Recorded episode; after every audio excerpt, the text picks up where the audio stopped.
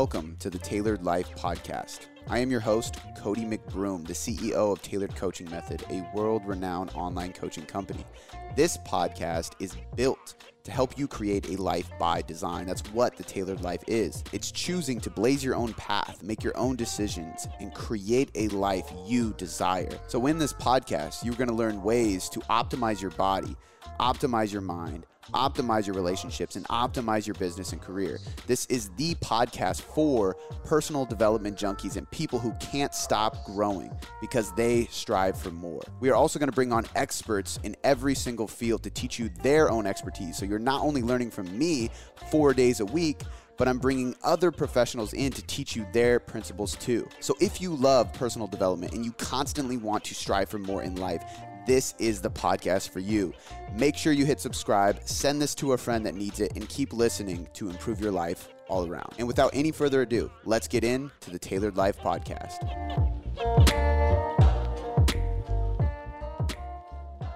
Today, we have a very, very unique and special guest, the founder and owner of Mind Cure, which is a psychedelic and non psychedelic supplement and I would say science research community in, in company that is driving the science of psychedelics. Uh, Kelsey Ramsden is the owner. She is also a highly successful entrepreneur for years. She was ranked one of the most successful female entrepreneurs in Canada. She has built multiple businesses. She is a uh, cancer survivor and she has dabbled in quite a bit and dug into a lot of research on the therapeutic side of psychedelic mushrooms and has also created a company that develops non psychedelic mushroom products like lion's mane, nootropic based supplements with reishi and cordyceps and things like that. So, today we're going to talk a little bit about supplements and health, uh, a lot about mental health, but we're also going to dive into her journey of psychedelics. So, this, for some of you guys listening, is definitely a left turn from our normal fitness conversation but it relates heavily to health, specifically mental health and just wellness. So there is so, so much information, experiences, stories, books, research, things coming out on the topic of psychedelics that I found this person to be somebody really, really interesting and influential that I wanted to speak to and really hear their side of the story. So I think you're going to get a lot out of this, even if you're somebody who has no interest or no knowledge, uh, prior knowledge of psychedelics and what they may do or be for.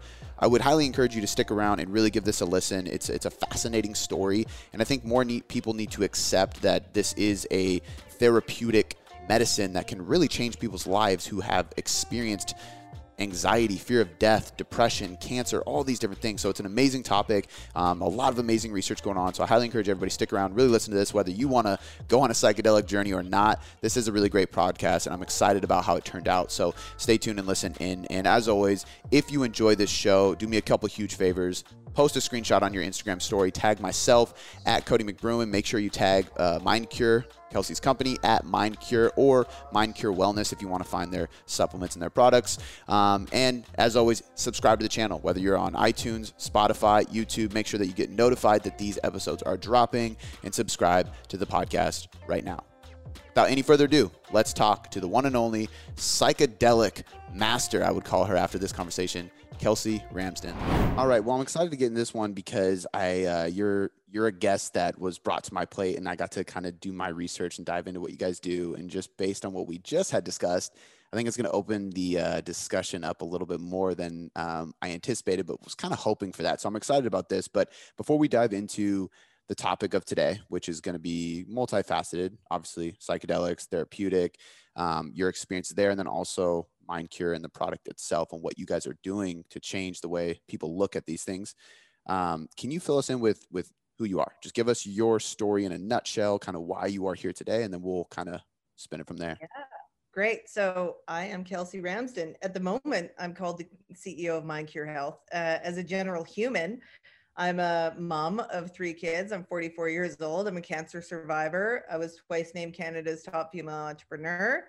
I spent, I'd say, like the first three quarters of my life doing all the things you're kind of like meant to do jumping the hoops, checking the boxes, ascending the mountaintop, uh, arriving at the place where I was like supposed to feel totally whole with all the things and the pieces of paper and the money and the whatnot, which is awesome. Like I'll keep it still. I'm not giving it up. But instead of feeling whole i felt hollow. And um, and so i started in my own kind of journey around looking at wellness and health and what does that mean to an individual person? How do we define like wealth or success? And for me that led me down you know a few roads uh, ultimately to a place where i became uh, a patient of psychedelic assisted therapy three years ago myself um, which you know as all these roads and like micro choices we make lead us to new places. Today i sit as the ceo of a psychedelics company. So if you would have asked me like 10 years ago when i was running a civil construction company building seaports and airports around the world is this what you'd be doing? I'd say gee that would be lovely but i doubt it you know? Yeah. so that's who i am and that's kind of how you found me. I love it. Um did the the journey into psychedelics and the experiments and the therapeutic side of things did that start um, when cancer was diagnosed and that led you to that or how did that come about? Oh yeah good question. So the cancer thing have you there's like this book called the body keeps the score. I don't know it's trite. Everybody's kind of heard of it whatever the case but um I remember so when I got cancer, I got this this type of cancer called glassy cell adenocarcinoma. It appeared in my cervix. And generally, cervical cancer can be like lasered off. Not to be TMI for like, you know, your audience, but it's just bodies. We're okay. Yep. And um, I found out that I had it when our youngest, so we have three kids, our youngest was two months old. And what was fascinating about that experience of the diagnosis was I was like, oh yeah, okay, cool, cervical cancer, like kind of not a big deal, a big deal, but friends had had it. And then the day after they let me know that, they called and they said, yeah, we actually need you back in right away. So this specific type I had had a 17% survival rate. And all of a sudden, like, you know, it all got pretty real. Um, so I was really fortunate. So unfortunate in that that type of cancer does not respond to chemo or radiation. Really fortunate in that my surgeon who was on the knife just like went to town and he got all the cancer and you know I was gutted and whatever the case. But coming out of that, I remember one of my very first appointments saying to my oncologist, like, is it possible you can see colors brighter? After this kind of thing? And he said, no, you know, maybe, but also maybe you're just appreciating being alive. Mm. You know, and so that so that cancer experience for me was like awakening 101, where all of a sudden I started to really appreciate things like that our grandmas tell us. You know, like every day on this side of the grass is a good day, you know, those kind of things that seem like postcard things. Um, but what it really did actually, it was like this pinnacle high moment, shortly followed by like the greatest low. Because beyond being alive, I was like, wait a minute, I've got one ride on this blue marble hurtling through space. What the hell am I doing with this? Like, I'm working my face off. I probably got cancer because I never slept. I was overstressed. I was over traveled. I was over everything had all these like addictive behaviors, um, was suffering from like all sorts of things I wouldn't address. And it was, you know, it's, it's like the good old look in the mirror moment. Mm-hmm. So that was the beginning of my path to really actually getting well. Okay. Uh, so, you know, not having cancer was like the smallest component of getting well, actually. Yeah. The rest of it was like a very arduous journey uh, facing a lot of my own storylines and life choices and all these kind of things. And to the point where you know it's unpopular to be reasonably successful with lots of awards and on the cover of magazines and things like that. And then you say i'm not happy. It's like oh so sad for you. But the truth of, of the matter is it really doesn't matter what all of these things are. If we're not living you know, waking up and doing the thing we want to do, whether it's when I used to work as a Starbucks barista and I didn't have the money and the, all the other things and I wasn't happy. Yeah. Unhappiness is just unhappiness, man. Yeah. So so you know so i decided that i would get better and i did the traditional therapy stuff and it worked for a bit it was kind of like um you know kind of like that little rush you have after you go and you do something and then it kind of wears off. And i started on the you know the the drugs and i kind of thought this isn't like it's helping but it's not answering the real issue here. Um and so ultimately i started looking around like what else could i do? And i come from you know the west coast of canada where there's an openness to alternative medicines and i had done like you know the kind of things a kid would do in college but i was afraid of doing psychedelics for therapy because it seemed like that's kid stuff you know, that's the kind of stuff you do in college. Like, you can't be a 40 year old mother of three children running these multi million dollar companies and taking mushrooms. Like, that's nuts. So it took me two years to convince myself going into the deep research, like, and very well reputed universities around the world doing this research. Johns Hopkins, you know, USC. Um, there's there's so many locations, Imperial College, like I can go on and on of these locations that are doing psychedelic research for a variety of indications, whether it's depression, addiction, PTSD. Like, so finally I was like, all right, well, the math is here, girl. You know, if you're if you're gonna rely on the science, which I do like to, um, now I need to find a practitioner that I'm gonna trust. You know, I only have one mind. It's about the only asset that I really value. And uh, so I started as a patient three years ago, um, trepidatiously.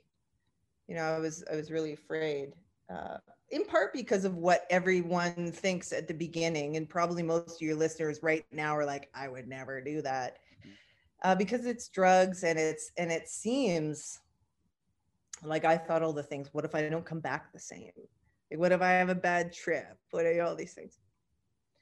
and um, you know but then i would go back to the science and then i go back to the science and i had to i had to onboard my husband who's not from the west coast of canada you know who's from a very traditional drugs are bad kind of upbringing and um and and so i went and after my first session and i'm happy to talk about what it's like like if you're curious but after my first session, I remember leaving. I'm on an airplane, I'm flying back. And uh, I'm sitting in this plane. I'm in first class, not because I actually normally travel first class. I just got lucky. And you know, when they call your name and you're the guy they pick. So I thought, oh, yeah, it's great. And I'm crying, but not the kind of crying where you're actually sobbing, just the kind where like your eyes are leaking. Just like I can't stop my body. Um, and it, but it wasn't sadness and it wasn't it was the only thing it was was just joy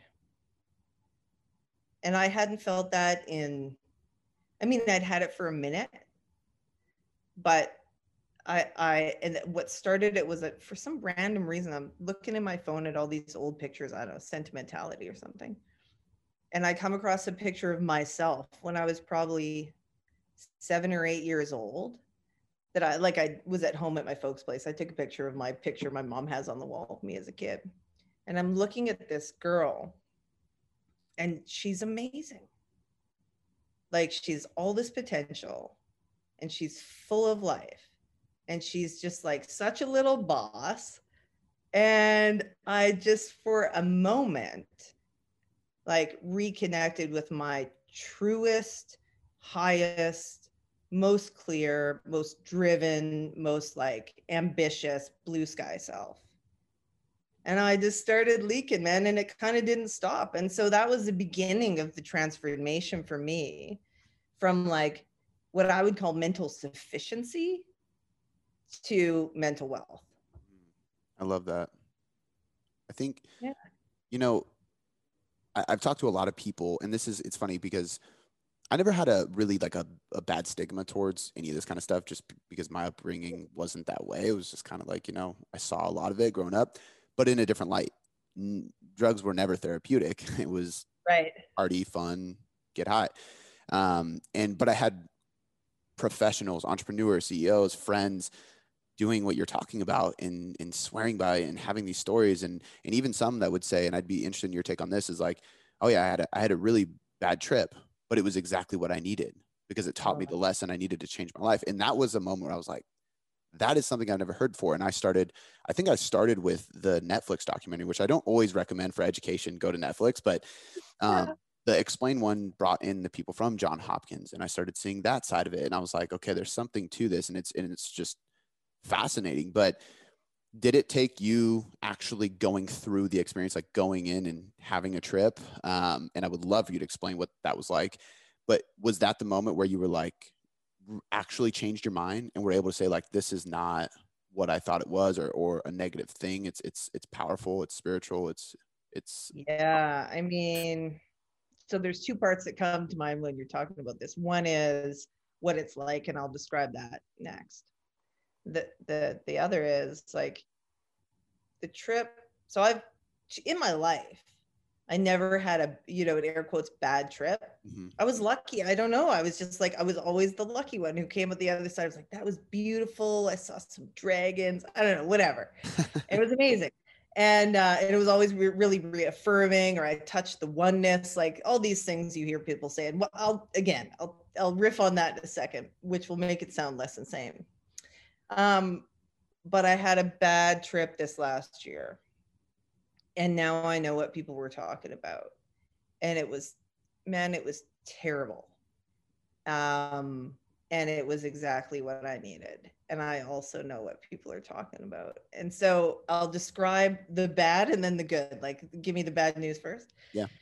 So the bad trip, I'm some people, and you know, I don't want to, I, I, you know, disclaimer nothing I say is something you should go out and do without supervision, all the things that a person would say if they were saying this. Um, but this one particular journey I did in a float tank. Oh. And so I I'm administered this particular journey is psilocybin. I'm administered psilocybin. I get, I get in the float tank. The music starts. It's all fine. Lights are out. And I am attacked by these beetles. They're like red, they're like spiky, they're everywhere. They, it's terrible. And I can't get out and I can't find the light. And I'm like, I'm actually not even moving. But in my mind, I'm thrashing and I'm freaking out. And because my sitter is just right outside the door, like, and uh, and then I'm in this metropolis type of a setting and I'm running almost like Godzilla, like I'm kind of watching this movie and there's all these people and they're screaming and the place starts on fire. Like i could it couldn't have been more of a like just a red fiery nightmare. And um and the whole time i'm trying to save all these people. And uh, they're i'm like you know um what is it? Like they're like vapor. My arms are going through them. I can't actually grasp them. And the and at, some point i kind of come to enough and then my sitter I, I must have said something and she opened the door. Like you're okay. I was like no you got to get me out of here. Like i got to make this stop. You got to get the stuff off me. And so of course once you're out of the tank and you're standing upright the lights are all on and the music is off and you're kind of you can kind of come to and come back. And uh, I, I started journaling and i realized that the lesson i really needed at that moment was like I've spent so much of my life being responsible or feeling responsible to save all the people and feeling like I'm the last resort. Like if if it's you, if it's Cody and Kelsey in the Fox den, I'm gonna be the first guy out. And I'm gonna, you know, like this warrior thing in me that's always on and always on defense and and it tied into like this this challenge i was having in a relationship around like really being present and loving and being soft and caring. And so i was so afraid of it. And it's so much easier to be the warrior that for me than it is you know and and this whole thing was just like if you really want what you say that you want all of this fighting and all of this saving and all of this like torture. It's not going to get you what you really need. Oh, it's terrible. It was the worst ever. But within an hour of being out the other side, I was like, of course, thank you. You know, it's so obvious. Yeah. I, I think you know if you if you can have a, a bad experience like that and still come out on the other side and tell people that this is a smart thing to use for your brain, I think that alone says a lot because there's not many people that will encourage nightmares, you know. But I think if there is something on the other end and you can provide that to people to grow, it's almost like it's going to show you something that you can't see otherwise. Would that be a good way of explaining it? That's exactly it. It's like I always I would say it's like glasses you know like i can see i can take these glasses i'm wearing off right now i look out we live on a golf course i can see the golf course but as soon as i put on a new lens here i can see it way more clearly mm. And the interesting thing about psychedelics is it does something called it, downgrades your default mode network meaning it it kind of takes that hard ego piece and i don't mean ego like bravado i mean like who i am and all my protection mechanisms and all that. And it just like dials it down from say a 10 to a 2 so i'm still here. I'm still me. Um but i don't need to save anyone i don't need to make anyone wrong i don't need to make myself wrong and so we were able to kind of watch this whole thing unfold like a movie. Just like i'm just a witness. And what's really amazing about that is when you're able to just witness a thing uh, you can forgive a lot of things. You could see a lot of things you you know to your point that you didn't see otherwise. Um and i would say that most of my you know my super positive joyous journeys have been watching funnily enough watching movies that otherwise i probably would have been upset by. But seeing you know one of them uh, was a situation where um, something really bad happened to me when i was younger. And I saw it and I saw myself in it and I saw the other person who was involved and I felt their pain. I didn't feel my own. I hmm. felt what they were feeling when that was happening. And it just was like it's a it's a horrific thing but to be able to feel for someone else in that way and to be able to forgive and to go through those things like again, it's just like watching a movie. And um, and I would say for anyone who's listening who's thinking like, okay, so what? You go in four hours later, you feel better, like that sounds fine. I, I would just say, you know, as a person who's relatively well experienced in psychotherapy, and uh, and, and you'll hear a lot of people talk about it. It is really like 10 years of therapy in a day.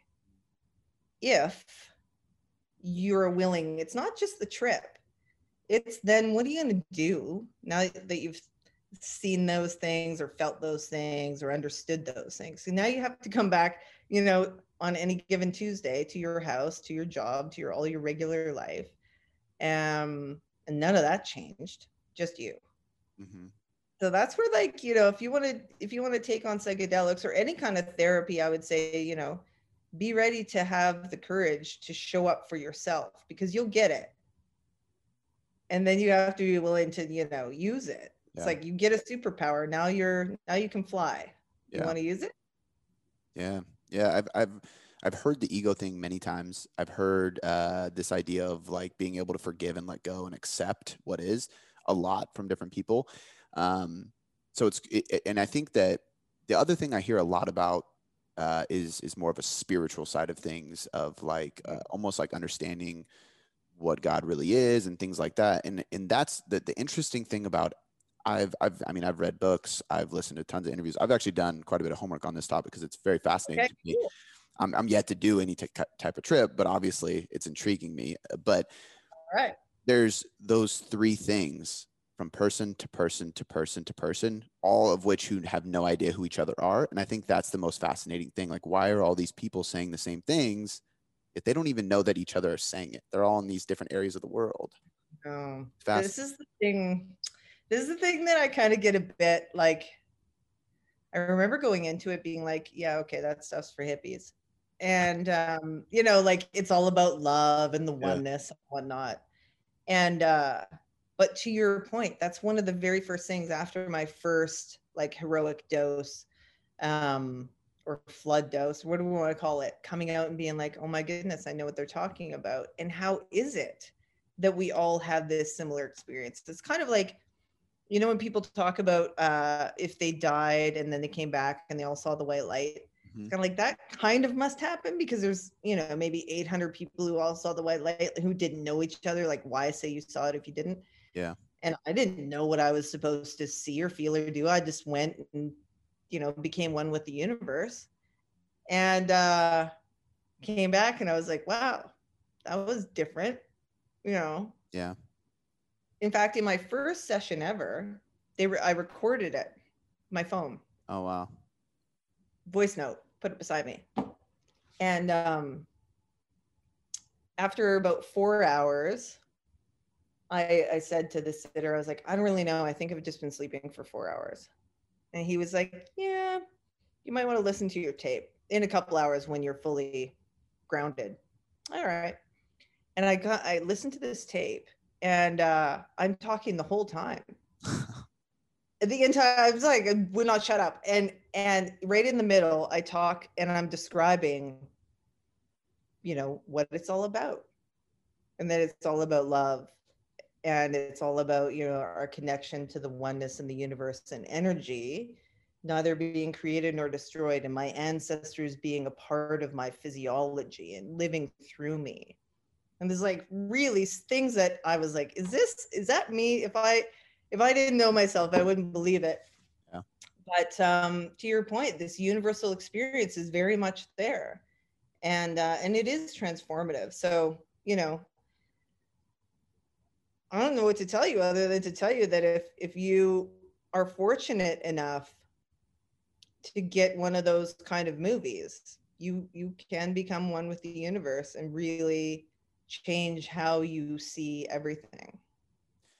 I would be, and I don't know how much of this you you know or can dive into, but one of the things that it was actually just like a like an image that I saw. It was it was moving. It was video. It was motion, but it was basically like the brain, and then it was showing the wiring of the brain just kind of going nuts when when you go yeah. through the experience.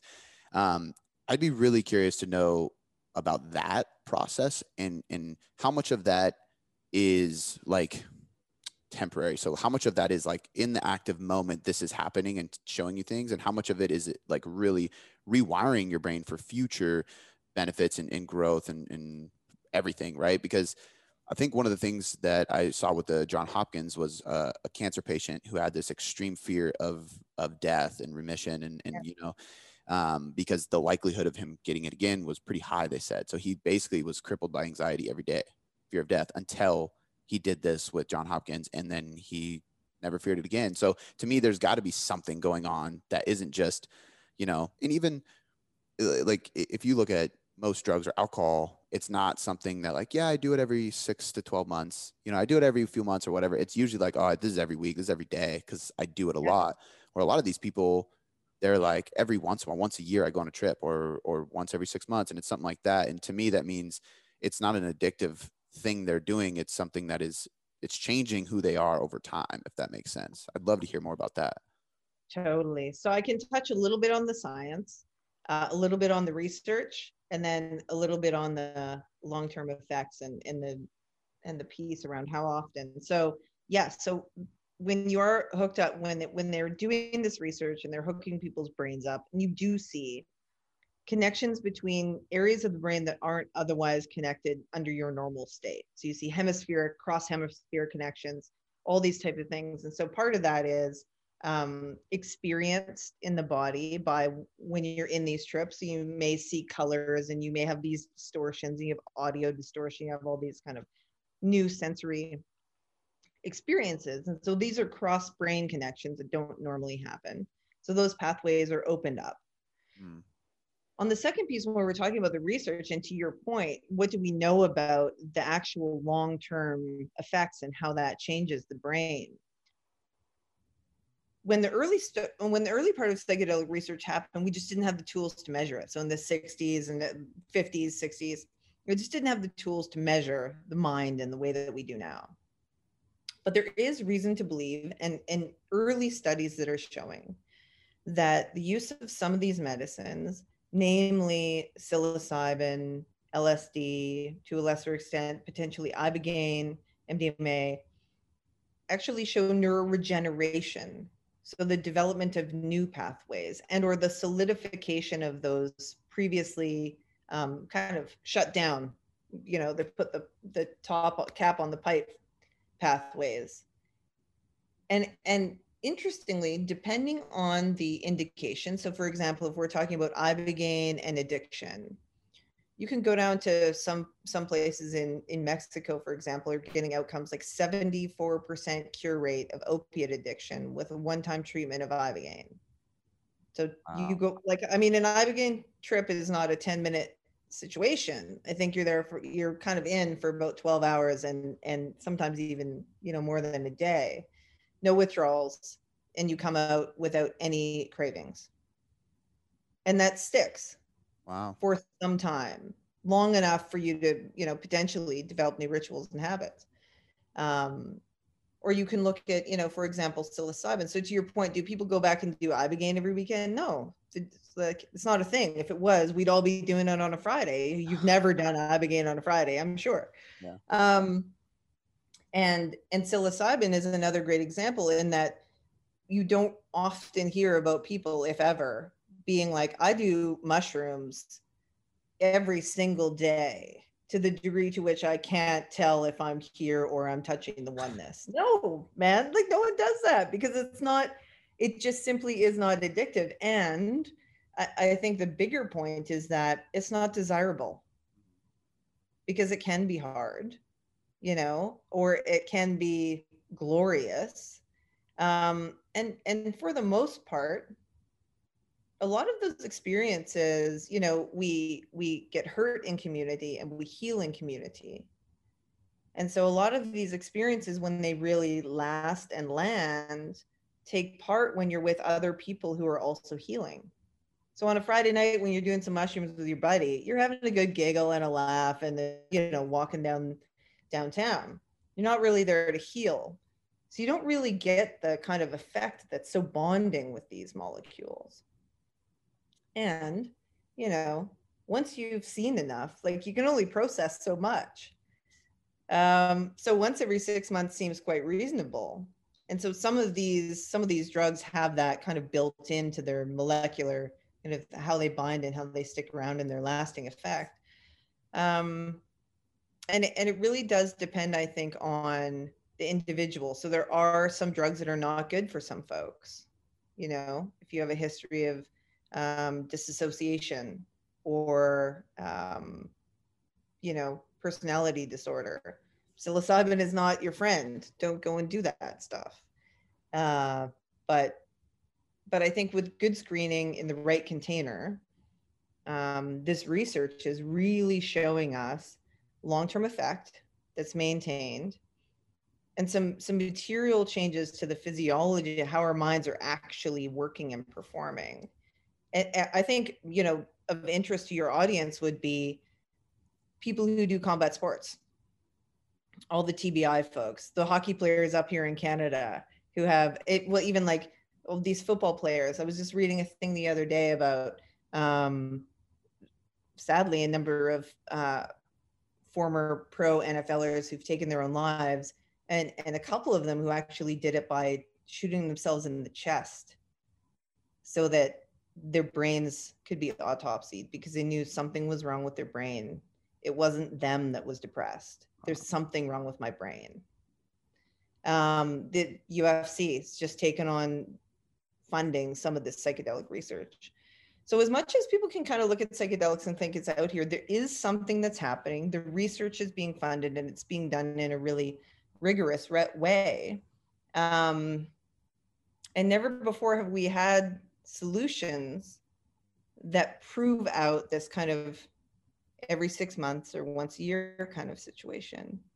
Everything we have right now is like pop a pill every day as a little reminder of how you know you're just tiny bit broken. Um, and it doesn't get to the root. Yeah. I, I, think the hardest selling point or buying point for some of these people that are uh, call them old school or against it or, or just grew up around anti-drugs and stuff like that is like you know when you say I, uh, it changed my life all this positive stuff i had this glorious trip and there was dragons flying that's where people go oh, okay and they kind of roll their eyes but yeah. to me, all I needed to see was the Johns Hopkins thing. That was the first hospital I saw doing any kind of research, and I was just immediately sucked in. Like, holy shit, this is this is clearly something legit. And I think it's hopefully only a matter of time before it becomes controlled enough to where it's a more easily accessible thing for people who are experiencing these issues or depression or anxiety or anything like that um, to get what they need. Yeah, I mean, I think that's one of the greatest challenges and why I'm always a little bit leery of telling the whole truth is because when people come back and evangelize a thing, you're always like, okay, sure, it's the most amazing thing that ever happened. I'm sure about that. Um, but here's the thing I would just, I would just, I would just reckon with, which is that we know that data moves science right? John Hopkins and all the studies that they're doing, the people at see, all, all these people are driving us the data to move the science, which will get the FDA approval across a multiplicity of these medicines. But we, but we also know that story moves culture. And we know that when stories are told right by the right storytellers, and we, and we can trust in their vantage point, so no offense to the folks in, you know, 1969 who were at Woodstock and doing their thing. But the way that they told the story of transformation, you know, society couldn't buy the storyteller.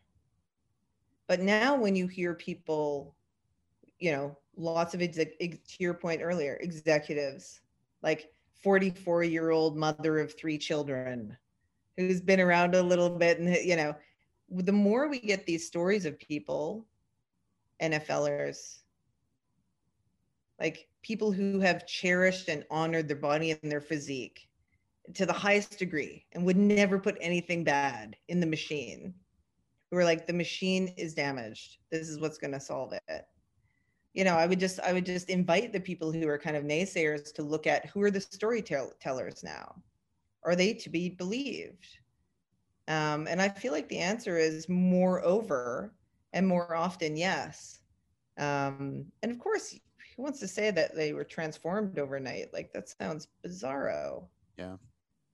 You know, but unfortunately, like that's just the truth. yeah, and it, you're 100% right. It's one of those things too where I even think about this is to a much lesser degree, but I started in the fitness space and uh, kind of on my entrepreneurial journey at a really young age so when I first started like getting intrigued by meditation, I was maybe yeah. 20 years old, right? And I was like, meditation. I'm not going to sit there on a rug with my legs crossed, humming, because that's what I think. And then you learn a little bit. You're like, oh, maybe it's more than that. But what it took for me was seeing successful entrepreneur after entrepreneur after entrepreneur after entrepreneur saying that they meditate every single day. And after a while, it was like, okay, like there's no mistake by all these people saying the same thing, all these people agreeing on the same benefits, and all these people being highly successful individuals in whatever they're doing using the same tactic. And I think, like you're saying, it's only a matter of time before that happens because that's going on right now. Yeah, it's the signal and the noise, absolutely. And I think um, I think meditation is a perfect example, man, because uh, I was the same way. I was like, okay, it's going to take up a bunch of my time. Mm-hmm not like it's hard apparently. Why would i ever want to do something that's apparently impossible to do? Um but but can we measure it? So here's what i love about meditation though. If you go and you put on your whoop band or your Oura ring or your whatever your apple watch or whatever your you know pick your poison and you look at what happened to you while you meditated pre post during. Like it's just math. Yeah. The same with psychedelics. Like what we're building with mind cure is a measurement system effectively that's a, meant to be the the backbone of the role of psychedelics and it's all just that. Because we can tell these great stories all we want but until we get the quantified medicine where people can look at the before and the after and the during and see what specifically happened to me like give me the moment. Mm-hmm. give me the molecule. Tell me why and how. Because none of us are fools you know and we all want this like highly personalized how's it going to work for me piece. So yes all the other successful folks were meditating but you needed to see for yourself that it worked for you. Yeah. Yeah. And the and the one fine day that you had the moment where you're like wait a minute how long have i been here? You're like oh okay meditation. There yeah. was something here after all. Uh So I think the same the same is going to apply with psychedelics is that we need to get the measurements down to the masses for you yourself to go how was my body performing before? What's my hrv look like? What's my resting heart rate look like? What's my sleep pattern my stress levels? What are my what's my sentiment? And then after and show me the proof. Yeah. But yeah that's what and what i was going to say is that you know the experience people have drives the science to be done and the science gives us the data that is proof for people. And 100% even going back to what you said earlier of like you you kind of have to be in the right place to go through it like i even that was for me with meditation even like i actually didn't buy into it until i mean I, I kind of thought but i never truly gave it a try until i was at a retreat where like we had to get rid of our phones do all this stuff i was actually sitting it was in san diego sitting on a rock on this big hill we had to hike up this big thing and separate to do this meditation practice and i was sitting on a rock looking over this thing and i closed my eyes meditating but when i woke up there was uh i believe it was a hummingbird just right in front of my face like. Scary close, but I didn't move and it was still and it was the most still I've ever felt. But that was what I needed to be like, I know what stillness is now and I get it. Right. And I think putting myself into a certain spot, environment, experience, I had to fly to another state to go through this thing. Like, but that's what I needed and it changed my life for the better. So I think I mean, you're hitting on a lot of points that I really, it's, this is cool because this is, uh, these are all things that I've thought and wondered, but I haven't been able to sit with somebody and have them give me reassurance on. So I appreciate all that so much. Um, but can I we do. Jam, can yeah. we jam on something with meditation just real quick before we move on? Because I think your audience might jam on this too. So before I got into the whole psychedelic thing, I went to to San Diego mm. to this meditation retreat, and but we shot sniper rifles. Oh, so meditating and shooting guns and everyone's like, "That's nuts. What are you talking about?" so uh, this guy that I met, um, he, Dr. Doug Brackmann, he he had this kind of practice with Navy SEALs. They'd come back and they'd be having a hard time. And he was teaching them to meditate, same as you. They're like mm, meditation, what ha- what have you. So he added some guns because, like, okay, well, maybe with guns. So long story short, I, and this was really my my first time really believing in meditation. I'm there, I'm on this hillside, I'm overlooking this beautiful like, you know, vista, etc. And we're meant to meditate and then come and shoot the sniper rifle and then go meditate and shoot meditation. So we start in the morning. And my first shot is like, I don't even know how far off. Some ridiculous, like terrible. It's not even like it's ridiculous. I'm like, oh, this is really working. I'm so glad I spent all this money and flew here. So then I keep going and I'm iterating and I'm iterating. And throughout the course of the day, I'm getting better at meditating and getting quiet and getting centered, etc. And so by we started at say eight in the morning. And by about noon, I'm shooting at 600 yards. This, something the size of a like a milk jug, like a one one liter milk container. Every single time. I'm like, what just happened to me? Then 900 yards by like three in the afternoon. I cannot miss. Like I actually can't do it. So we have this debrief afterwards about why is it that these higher states of functioning, these ultimate moments of clarity, which is the same thing that for me came out of psychedelics, which drives me to continue to do it every six months to a year for high performance. Now we're talking about performance behavior, not just like sufficiency, but performance coming out of meditation, coming out of mindfulness, coming out of psychedelic work is this state of I've I've already seen it happen. I have so much competence and confidence in myself and this like pure calm sense that you can control your body. Like you can get your breathing just perfect so that when you pull that trigger, you cannot help but win. It was far and away the most transformative meditative. So if anybody ever wants to like, you go and shoot some sniper rifles and meditate, and I mean, you'll be a believer for sure. Yeah, no, I love that. I think it's uh, ultimately like if I if I look back at any periods of times where I performed at a high level in my life and, my performance in the gym or my marriage or my business, everything, it's always when I have an extreme amount of clarity on yeah. wh- who I am and what I want and i think ultimately that's what that's what like that's all about and even with like the psychedelics what intrigued me is that it's like if i can have more of that constantly always like like that's something that intrigues me so um the thing I want to shift gears to is your business now is like, okay, we just talked about this extremely fascinating journey and all these benefits and everything. Um, all the things selfishly I wanted to discuss. At this point, what do you do now with your business? And and where is there you know because you mentioned you own a psychedelic company. Are there multiple chapters? I know mind cure is you know we have nootropics and non-psychedelic mushrooms and things that are uh, lion's mane reishi things like that which i would love to get into the benefits because we can actually be like hey people order these things because they are going to benefit you. But is there another chapter that you do on the more psychedelic side? Can you just kind of give us the rundown of all that? Yeah i'll, I'll give you three pieces that matter. One is um, we, of course, we do nootropics and adaptogens. I'll, t- I'll riff on that for a second. We're building a digital therapeutics platform that'll be the backbone of the role of psychedelics, and and will there'll be there'll be B two B, so us servicing clinics and psychedelic locations, and then a component piece that's B two C for the DIY trippers, and then love that. Um, I know, isn't that bizarre? That's like actually a category. uh, I don't like to call them that, but that's what they that's that's how it gets presented to me. Um, and then and then the third piece is around novel research.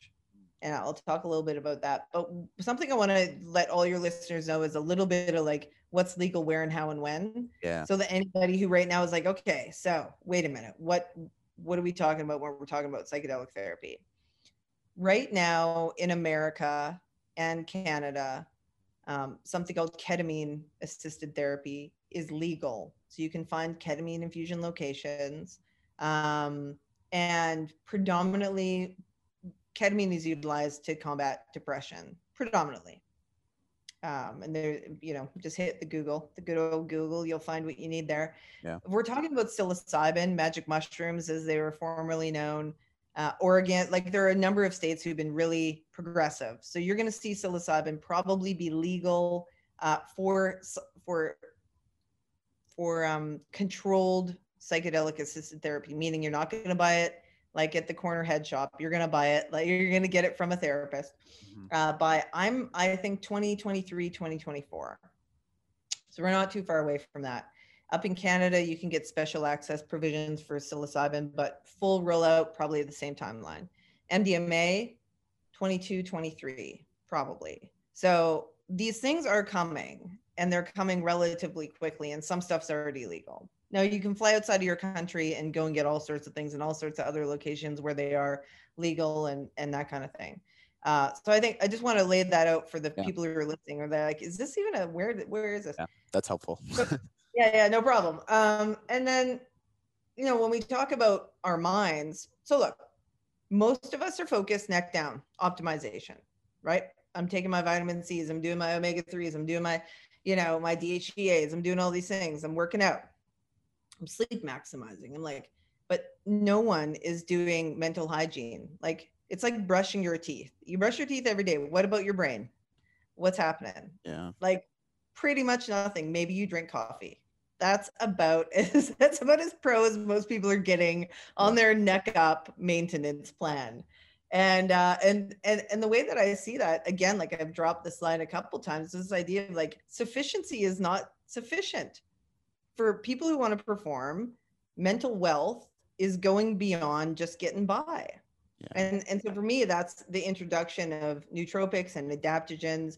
Those are things that affect your mind um, but they're not they're they're called psychoactive they're not psychedelic. So you're not going to trip you're not going to see anything weird you're probably not even going to experience the you know the cup of coffee buzz. You're going to notice depending on the mushroom um, so there's reishi and tu- turkey tail and and lion's mane and cordyceps and there's all sorts of mushrooms. Uh, and i won't belabor the point on what every single one does. Um, but I will say that you will notice over time greater focus or greater creativity. Some offer immunoprotection. And again, they're not going to change your state. You're still going to drive your car, everything's going to be fine.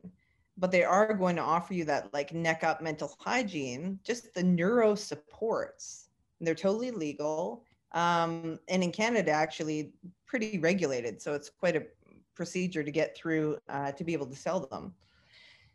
And so that's kind of the first level is how are you supporting your mind every single day? Think about it. You might want to consider doing something about it. Um, it's easy to do. And then and then the second piece of what we do at MindCure, like I say, is a digital therapeutics piece, which is um, a more data backed and science driven, say, calm app type of a thing. Okay. When you're going to go for psychedelic assisted therapy, what another one of our products is a pre and post psychedelic supplement. So we'll pre sup you. We're going to get you a wearable. We're going to baseline you. We're going to help support the therapist during the session we're even designing something like I think is really pretty smashing. Music is pretty important when you're in in session, and we're designing an AI backed music um yeah playlist effectively so like if for you you get calm when you listen to metallica and i don't get calm when i listen to metallica but the therapist wants to drive you to a state of calm the AI can tell by virtue of the wearable and how your body's responding if we're driving it calm. And it will continue to adapt the music to get you to calm and then to get you to elated and then to get you to, you know, tension and it. Yeah. So we're building this, yeah. So we're building this like uh digital therapeutics app for lack of a better term so that we can help people get the most out of their psychedelic experiences and again get this quantified medicine piece and then the final piece of what we do at mind cure is, you know, research because the data is going to get the legalization. Um, and you know, at the moment we're we're semi in dark ops. Uh, closer to the end of the month, we'll be talking more broadly about what we're doing. But I can share this, which is um, there's a lot of great work to be done with psychedelics, and a lot of it is focused on mood and there's a lot of things that happen as a result of you know she's being human and and there's there's something that i think is uh have you ever heard the term i'm sure you have sex drugs and rock and roll? Yeah. Yeah. So there's just one of those things that we're not going to be focused on. And we're pretty excited about it. Yeah. That's amazing. I think uh when i when i hear you talk because you know, at first I started digging in. I'm like, oh, okay, it's a nootropic company, and then I started kind of reading more, and I'm like, oh, okay, well, they do a little more than that. Oh, wait, there's a little bit more. So I think to me, it's almost like you guys are more passionate and focused on bringing science and awareness to this entire world or category versus just creating a supplement for people. Would that be accurate? That's wholly accurate. I mean, I think in the at when I think about it, I think we have to build the medicine for the market. That's research and all this science.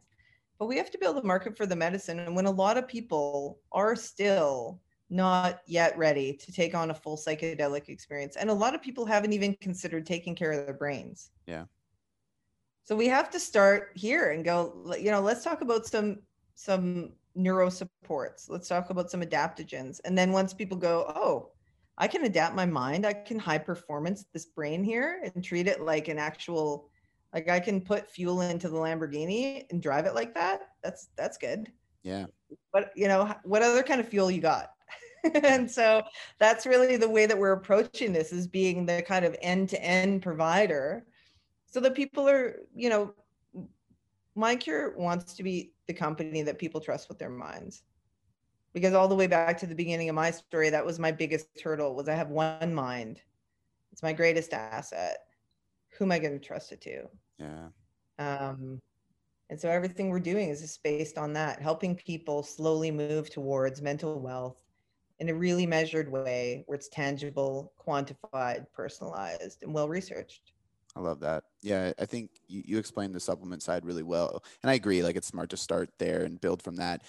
Um, but I think that, you know, and this is in my industry too, like even I think of something like creatine, which is a performance. Supplement.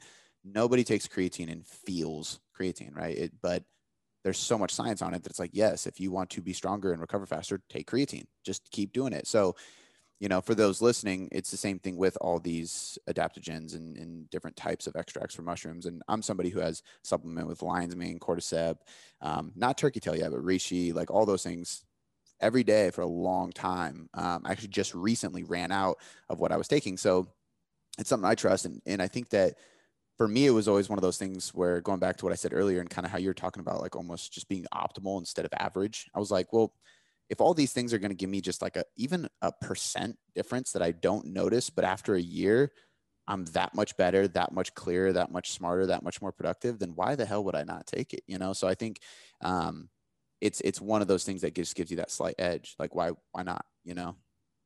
I agree. It's just science. Yep. Why Yep. not? Exactly. Uh, I love what you guys are doing so much. This has been an awesome podcast. This was way, way more fun than I anticipated. Uh, so thank you for for everything you brought. Uh, can you tell everybody where to find your guys' work? If you have some social media platforms to follow, where to get your supplements, all that kind of stuff, just so they can kind of stay tuned and dig into more of it. 100%. So Mind Cure, just M-I-N-D-C-U-R-E dot com, uh, the at Mind Cure at all the other places. Um, on Insta, I think if you want to look for the supplements, go to Mind Cure Wellness and you'll see that there. And um, yeah, I mean, we're always on the socials and, and looking to connect with folks and always happy to answer questions because I know psychedelics and nootropics and all these things are, you know, new to some people and um, there's never a dumb question. We're, we're happy to be here, happy to be of service, happy to bring people into mental wealth. I love it. I love it. And even if you're listening and you're like, maybe this was like complete left field for you, you're, you weren't somebody that was looking into this stuff. Um, know that I wasn't any, I wasn't somebody that was looking for it. It just kind of kept falling on my lap, being in the health and wellness space.